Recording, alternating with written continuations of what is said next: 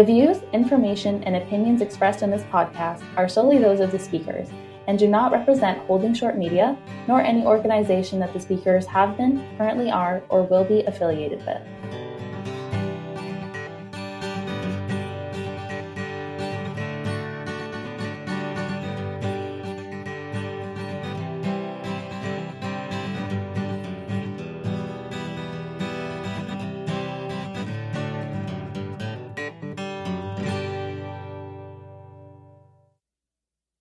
And welcome to the Holding Short podcast. I am your host, Laura Matheson. Today we are joined by Cassandra Hebb.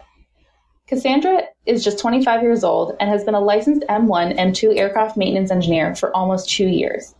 She took aircraft maintenance at the Southern Alberta Institute of Technology in Calgary, then completing her apprenticeship in Fort Smith, Northwest Territories. During her time at SAIT, she was the president of the Aviation Student Association, receiving the SAITSA Gold Award and the Dean's Choice Award. Since graduating, she has worked the majority of her career in the Canadian Arctic. Cassandra absolutely loves living in the Northwest Territories and currently has the honor of working on a beast of an aircraft, the 737-200. Ambitious and a real go-getter, Cassandra is passionate about promoting women in aviation.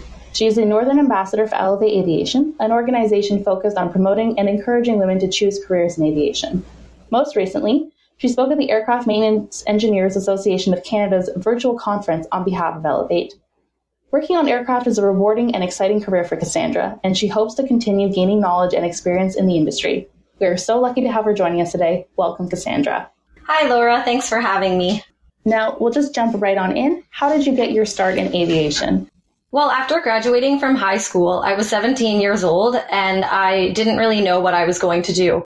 And I did what most young people are supposed to do, or what I thought, and I applied for university. So I took a year of the Bachelor of Science at Mount Royal University in Calgary. But after my first year, I didn't really know what I was going to do with the Bachelor of Science. I only really applied because I enjoyed science, and that was pretty much it. But I didn't have like a goal in mind as to what I was going to do after. And during my time at Mount Royal, I had actually met somebody who was taking aircraft maintenance at SAIT. And I had never heard of aircraft maintenance before, honestly. I've always loved airplanes though. So after I heard that that career existed, I kind of started researching it. I looked into it. Um, my uncle actually is a captain on the 737 at WestJet. So he hooked me up with a hangar tour in Edmonton and I thought it was a pretty cool job and I applied at SAIT and yeah, the rest is history. But I really, in high school, I I was not mechanically inclined. I took cosmetology and fashion. I did hair and nails. I did sewing, you know, cooking. I was never in shop class or never worked on vehicles. So it was kind of a weird thing for me to get into. A lot of people that knew me when I was younger were pretty surprised that I was taking aircraft maintenance. But yeah, I, I pretty much stumbled upon it through meeting somebody that was in the program at SAIT and once I actually applied and got in, like I just found that I really enjoyed it. Like I just absolutely loved it and I did really well. So it was, I'm, I'm really lucky that I met that person. you never know when a chance meeting with someone might in fact completely change your life or change the trajectory of your career.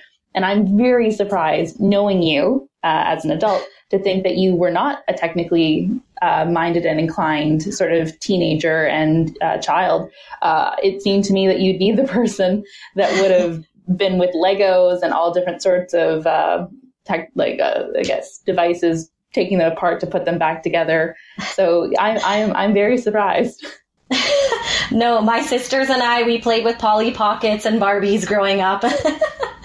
there is nothing wrong with Polly Pockets and Barbies. Would you mind telling us a little bit more about the day to day of your role as a maintenance engineer? Yeah, so to start off with, I work uh, two weeks on, two weeks off of night shift. So we start our shift at 4:30 p.m. and we work 12-hour nights. So when we show up at work at 4:30, we usually start off with a conversation with the crew chief and all of us together to talk about what's going on for the night. And they'll tell us about the scheduled maintenance that we have. There's usually in between three and five airplanes at night. We've got a few ATRs and then the 737. So after that conversation, we'll usually go out and try to meet our airplane so we can discuss with the pilots if there's any defects with the airplane. Um, it's really important for us to have a good relationship with the pilots because that's like firsthand information of what's going on. It's one thing to have a pilot write a defect in the logbook that's maybe one or two sentences, but it's so much better for us to be able to talk to pilots and get your firsthand information. And if something is wrong with the airplane, then we can ask more questions because sometimes, you know, there's one or two sentences in the logbook, but we have a lot more questions that, you know, if, if something's going on, we want to know what phase of flight it's in, what was the airspeed, like it, it, just things that maybe you wouldn't think of to write in the logbook. We want to know those things. So it's really important for us to talk to the pilots once they get back from their flight. Um, so yeah, we'll talk to the pilots and then we'll come back to the hangar, rearrange our airplanes, put a few in the in the hangar, maybe one or two outside. So I am working outside maybe like 80% of the time. Um, so I have to dress warm because it is minus 40 or minus 50 up here in Yellowknife with the wind chill sometimes. So, uh, Canadian North has a really great uniform policy and allowance. Um, they give us everything that we need to do our job, whether we're in the hangar or outside in minus 50. So it's great. Um, but yeah, we've got unscheduled maintenance and scheduled maintenance. So the scheduled maintenance we have is kind of divided into three different types. It's calendar days, cycles, which is takeoffs and landings, or um, hours. So depending, you know, we could have a daily inspection every day on the airplane. That's tracked by hours and calendar days. Or we could have a bigger inspection like fuel nozzles. Maybe you replace those every 500 hours or an engine change or hydraulic pump replacement. You know, there's just so many different types of scheduled maintenance, but every night is different. And that is why I really enjoy it. One night I could be, you know, just uh, replacing fuel nozzles and then the next night, I could be uh, lubricating landing gear. So it's different every night, and that's why I really enjoy the job. So you attended the Southern Alberta Institute of Technology for your program. Can you speak a little bit more about what your program was like and how you became a maintenance engineer afterwards? So my program at SAIT was two years, and I, at the end of it, I had a, a college diploma. But my program is Transport Canada approved. So at the end of the program, I got 18 months accreditation towards my aircraft maintenance engineer license application. Um, and when I was at SAIT, it was a variety of lecture classes and then labs. So you would learn all the theory and then you would go and do a lab for the course. So there was piston engines, turbine engines, structures, avionics. So there was labs where we took apart an engine and put it back together. I got to build an airfoil doing structures. Um, and you have to get 70% in every course that you take at SAIT. Um, in order to get that 18 months accreditation towards your AME license. So once you have that that two year diploma, then you want to get an apprenticeship. And that's where for me, I went to Fort Smith, Northwest Territories. I couldn't find a job in Calgary, so I just went to where the work was and it actually took me to a really beautiful small town up north. And so for an apprenticeship, you, you have to do a two and a half year apprenticeship. So in total, you need 48 months of an apprenticeship through Transport Canada and 18 months was accreditation that I had from taking that diploma at SAIT. So during my apprenticeship, I had two logbooks. One was M1 and one was M2. So small and large aircraft, we'll just say. And you need 70% of those logbooks filled out and there's tasks in there. So replacing a light bulb is in there, replacing an aileron. You need 70% of each ATA. So there's a, a lot of different tasks. I think over 200 tasks in a logbook and you just need 70% of what is applicable to the airplane that you're working on. So for me, that was the Jetstream 31 and the Jetstream 32. So after you have your 70% of your logbook filled out and you have your two and a half years apprenticeship time completed, you can apply to Transport Canada to write your AME exam. So I applied, um, it was in Yellowknife. I applied for my AME license and I had to write the exam. And it, there's one exam. It's the Canadian Aviation Regulations. So the CARS and it's a 50 question multiple choice exam that you have to get 70% on. And if you don't pass the first time, then you get 30 days. You have to wait 30 days and then you can write a second time. If you fail the second time, you have to wait six months to write it again. So it, it's pretty nerve wracking. I, I over prepared, which is what I do with everything. So I actually got 96% on it.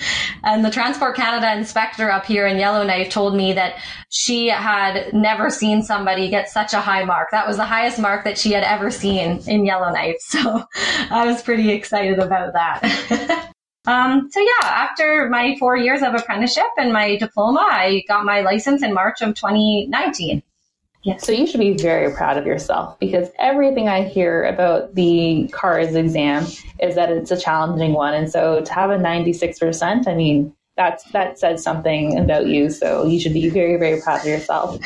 Uh, going back to the idea of an M1 versus an M2 aircraft, as you sort of divided them up by sort of smaller planes and bigger aircraft, what are some of the differences when working on an M1 aircraft versus an M2 aircraft? So I would say the major difference between the aircraft, once you have your AME license, is the way that you sign off the airplanes. So when you're working for a company as an engineer, they can give you ACA, which is Aircraft Certification Authority, and that allows you to release an airplane into service. That's signing the maintenance release. So you guys as pilots, you see at the bottom of the logbook, an AME will sign off the maintenance release certifying the work that was just done on the airplane. Regardless of what work was done, there's always going to be a maintenance release at the bottom of the logbook page.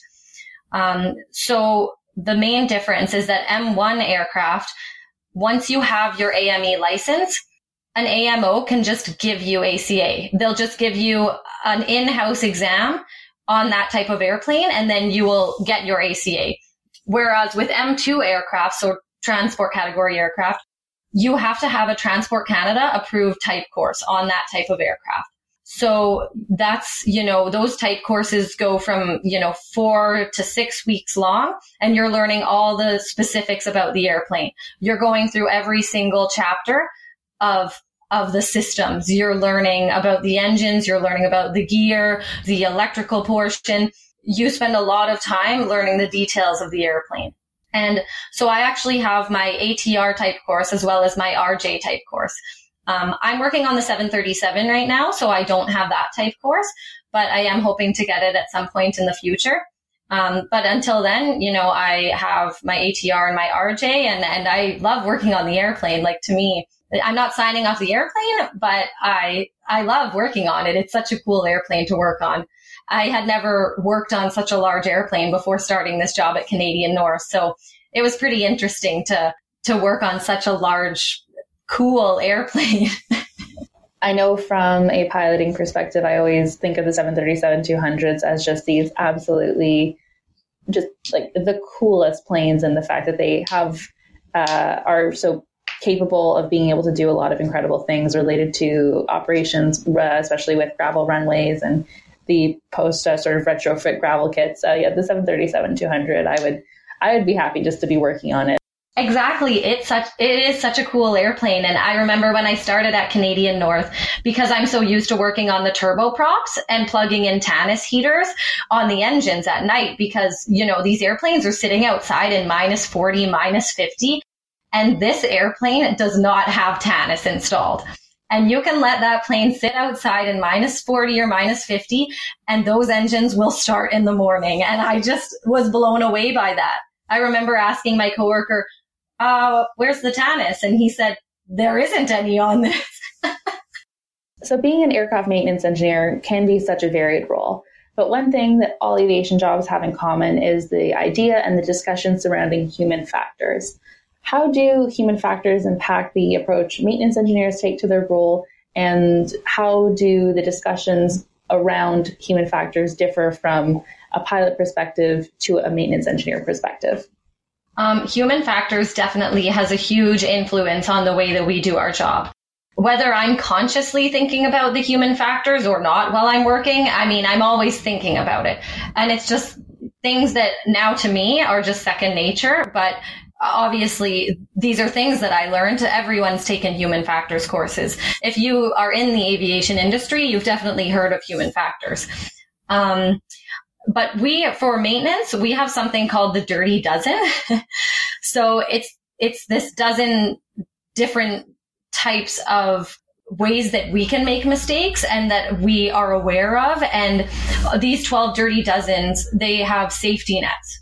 So, for example, um, distractions, like people get distracted, you know, or maybe I'll I'll be doing a job and then I need to, it's a long job. Maybe it would take me 5 or 6 hours and I need to eat supper in that 5 or 6 hours. So one thing for me that I do is if I'm in the middle of a job but I'm going to go have supper is when I come back, I'll go to the checklist and go 3 steps back from what I was doing we have checklists for everything as well. That's one thing, you know, another way human factors, it's a safety net. Like we have checklists for everything. We've got work cards made by Canadian North that are maintenance manual references, but they actually add more to it. Like it's, it's an even more of a safety net that Canadian North has. Um, there's pressure. That's another one of the dirty dozens. And that's one, you know, where the airplane is broken. Maybe it comes back and there's a few defects in the logbook plus scheduled maintenance. And there's, you know, only so many AMEs on staff that night. So there's a pressure of getting the airplane serviceable.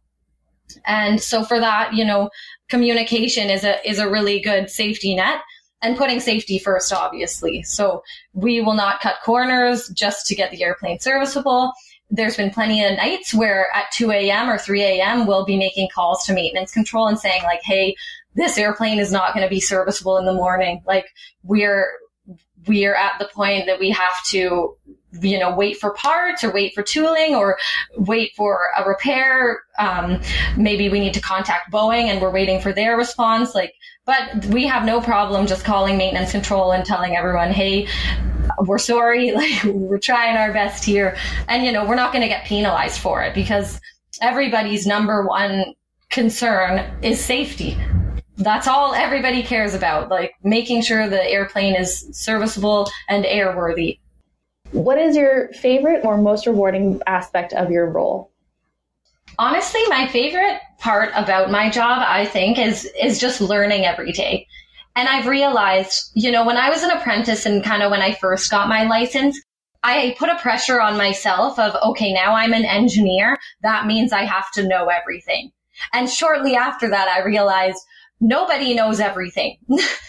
Not even somebody who's been an engineer for 20 or 30 years. You don't know everything. And that's the thing about my job is that you're constantly learning. And that's what I really love about it is that every day I'm learning something new usually during the day I'll learn a whole lot of new stuff in one day, but that's, yeah, one of my favorite things about the job.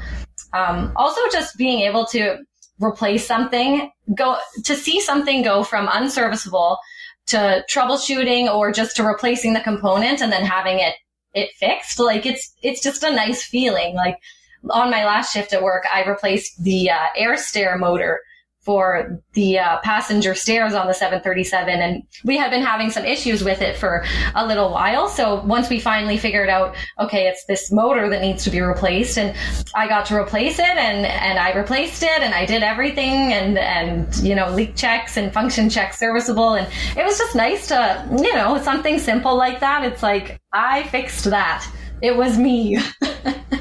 And it was just a good feeling what advice would you give for someone looking to work as a maintenance engineer? Oh, I would say the first thing and the most important thing for me is that wear knee pads. Wear knee pads from day one of your job.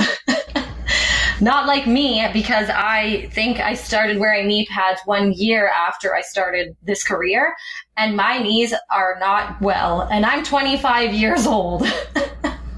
So, I mean, for me, I would say safety, like your own safety. Wear the PPE that the company provides for you because all companies are legally required to, re- to um, supply the proper PPE to do our jobs. And, you know, there is a lot of like stigma of like some, maybe of like the older generation of engineers where like they didn't have all the necessary PPE back when they started doing this job 20 or 30 years ago. So maybe, you know, some people don't want to wear certain things like respirators or knee pads or gloves or whatever. And to me, because my body is the most important thing, like I don't want to damage it at work. And it seems like every chemical that I work with, you know, reading the MSDS for it, it's all harmful. Everything is harmful. So I like go probably overboard when it comes to PPE, but I just think it's so important. Like you, you have to take care of your body from day one. And I mean, like I said, my knees are not so great. And I know it's from not wearing knee pads during my first year of this job.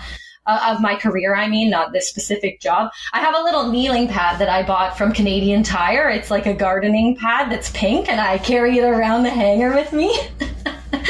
um, so yeah, that's, that's a big one is like the safety of your own body.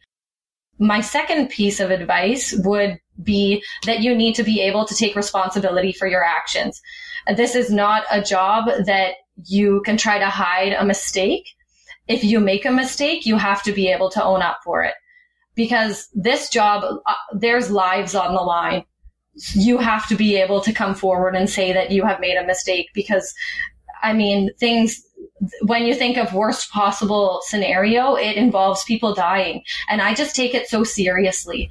Like I take my job very seriously. And I would say if you're thinking about becoming an engineer, you need to have that sort of mindset because you can't take this job lightly. I love my job and like, you know, we have fun in the hangar, my coworkers and I, we can joke around and everything, but we all have safety in mind at the end of the day. The most important thing is safety and, and making sure we're doing our jobs responsibly and properly and not cutting corners and, and I just, yeah, you have to have that sort of mindset if you want to be an AME.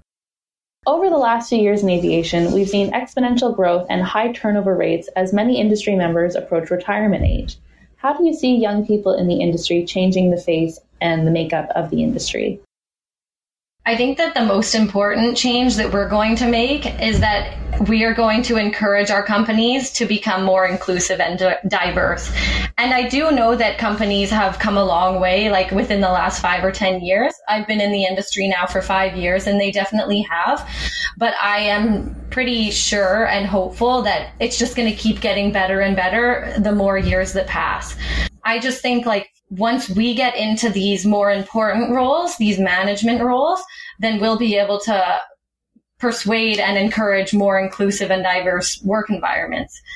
So I think, you know, as the years progress, then hopefully we can have young, young women just know that they can become an engineer or a pilot and not have to second guess themselves. A long-standing tradition in Canadian aviation is to begin your career in the North. How has living and working in the Northwest Territories changed your life? So, like I said previously, um, I started my career in the North because I couldn't find a job in Calgary when I graduated from SAIT. And I was somebody who said that I was gonna, you know, work at WestJet and live in Calgary, and that's that's what I thought that I wanted to do after I graduated from SAIT.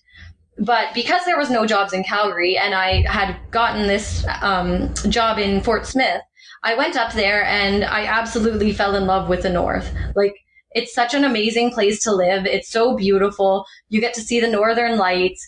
And I really love the people mostly because everybody's just so welcoming.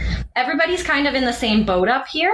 You know, a lot of people moved up here for work. So it's people like me where they don't have their families up here, but, but they're just starting their career out and, and everybody is just so friendly. So I have made like so many lifelong friends living in Fort Smith and now I've been in Yellowknife for almost three years and I just absolutely love it. Um, I went ice fishing just today and caught my first trout, so that was very exciting for me. Um, but yeah, there's always fun stuff to do like skidooing or ice fishing, quadding. I just started cross country skiing this year, so that was pretty fun. And in the summertime, I have a trailer up here, so I spent I spent so many weeks camping. I was even camping while I was working on my shift. I would work night shift and then I would go to the campsite and go sleep, you know, during my sleep, which is during the day. I would, then I would get up at noon and make my breakfast at my campsite and just hang out there and then go to work that night at 4.30. Like it was, it, it was so much fun. I just, I love all the different activities you can do. You kind of have to be a social person to live up here. Like that's what I've noticed mostly is that the people that love living up here are social and love the outdoors. And, and I would say that that's who I am. So I, I absolutely love it. What is your ultimate aviation career goal? I would like to say that I would like to keep moving up in my career in the maintenance department. So right now I'm currently an AME on the hangar floor, but I would like to keep moving forward in the career, hopefully at one point become a crew chief, so a supervisor on the floor, and then maybe move into one of the higher management roles like production manager or uh, director of maintenance. I just really want to be in a position where I can make a difference. What role do you feel mentorship has had in your career so far? Um, I think that mentorship is an excellent tool that more people should take advantage of. And I absolutely love being the Northern Ambassador for Elevate Aviation. I was introduced to them in 2019 when they came up to Yellowknife for the cross country tour. And that's how I met Kendra, who's the founder of Elevate. And it was like I was instantly welcomed into this group of women that were so amazing and inspiring. And I had never felt a sense of like belonging like that before. Like I was just instantly part of this group of women. And it was such a great feeling. And to be able to have conversations about things that have gone on in, you know, in my career so far and have women who actually understand and know like some of the situations that I had found myself in. Um, I wish that I knew about Elevate from the day that I started my apprenticeship because it just would have been so great to have a female AME as a mentor. Just because when I was at a previous job, I had dealt with some harassment and, and I didn't really know what to do and didn't really talk about it with, with anyone just because people were telling me that I needed to have thicker skin and, you know, to just let things go. So that's what I tried to do. But I, I really truly believe that if I had a female AME as a mentor that you know, I would have been able to open up and like talk to her and discuss and, and kind of work through what had been going on at my previous job. Um, so yeah, I'm all for mentorship and I just think it's such a great thing that, that everybody should do, regardless of if you're a woman or a man. It's just nice to have a mentor, somebody that you can talk to that's in a position whether it's a position that you could see yourself in in the future or just another, you know, whether it be an AME or an apprentice or, you know, a, a maintenance manager for me, like for you, it could be a pilot or the chief pilot or, it's just nice to be able to have a discussion with somebody about about the career and just talk about things that might go on during the day that that you don't want to just bring up while you're at work, but things that you might think of and think, well, maybe I want to like talk about that situation with somebody, not in a way that's gossiping, but just to have somebody that maybe has been in a situation like that before. So I really, I love the idea of mentorship and, and I love being a part of Elevate. Like it's such a, a great organization to be a part of. Who is someone in aviation you admire and why? I would say her name is Bridget Nielsen. And it's funny, she's somebody that I met I would say five or six years ago at a family reunion. She is my cousin's friend and she is the director of maintenance at a company in Calgary. And so she's a director of maintenance. And I mean, I don't really know her personally very well. Like I have her on my social media. And uh, I mean, but I just can't believe that she is a director of maintenance. She's the one and only woman that I've ever heard of that's in that role. And I just think that's so amazing. She has kids and she's a director of maintenance. Like that is inspiring. I mean, I, every when I hear director of maintenance, I think of like a man. Like you know, that's just that's just what I think. So to have her be in that role, I just think it's so inspiring. Now, please share with me a favorite aviation memory or highlight from any point in your career. In 2019, I had the opportunity to go on a 27 day charter to Nunavut and the charter was going to every community in Nunavut. So I have been to Grise Fiord, I've been to uh, Cambridge Bay, Resolute Bay, Cape Dorset. I've been to uh, Iqaluit, Rankin Inlet, just so many communities. And it was amazing. I got to fly around with the airplane and do the scheduled and unscheduled maintenance. And, and I got to see parts of Canada that I would say, you know, not a lot of people would even know of these communities that I got the opportunity to go to. And I got the opportunity to see the way that the indigenous people live in those communities. And I was welcomed into homes where somebody, someone that was working at a hotel invited the flight crew and, and myself into her home because her dad and uncle had just shot a caribou. And so she welcomed us into her home and we got to see this caribou that had just been shot and, and they offered us narwhal Never had that before. I had seen a narwhal in the water. That's another cool thing. Um, seeing the glaciers up north, like just being in all these northern areas of Canada where not a lot of people get the opportunity to go. Um, I've been to Alert, which is the most northern habited places in the place in the world. I believe it's 83 degrees north. Um, I've been to Eureka, which is also, I believe, 80 degrees north or, you know, something like that. Pretty much the North Pole. and it was just, it's amazing. I love working in the Canadian Arctic and I just would love to promote and encourage people, you know, after COVID is all over and the borders are opened up, take a trip up north. Come to one of the territories because they're amazing. And I just think that more people need to actually come and see for themselves because they're just all of these places are so so cool. And i'm just so happy that i got the opportunity to go to them. I know personally i'm really looking forward to when it is uh, appropriate for me to travel and visit because i cannot wait to come visit you in northern canada and get to have the full northern experience through you. Oh yeah i'm gonna take you ice fishing. So before we wrap up today where can our listeners find you on social media on Instagram at Cass underscore Hep. And I will be sure to have that linked in the episode description for our listeners. Cassandra Hep, thank you so much for joining me today. Thanks, Laura.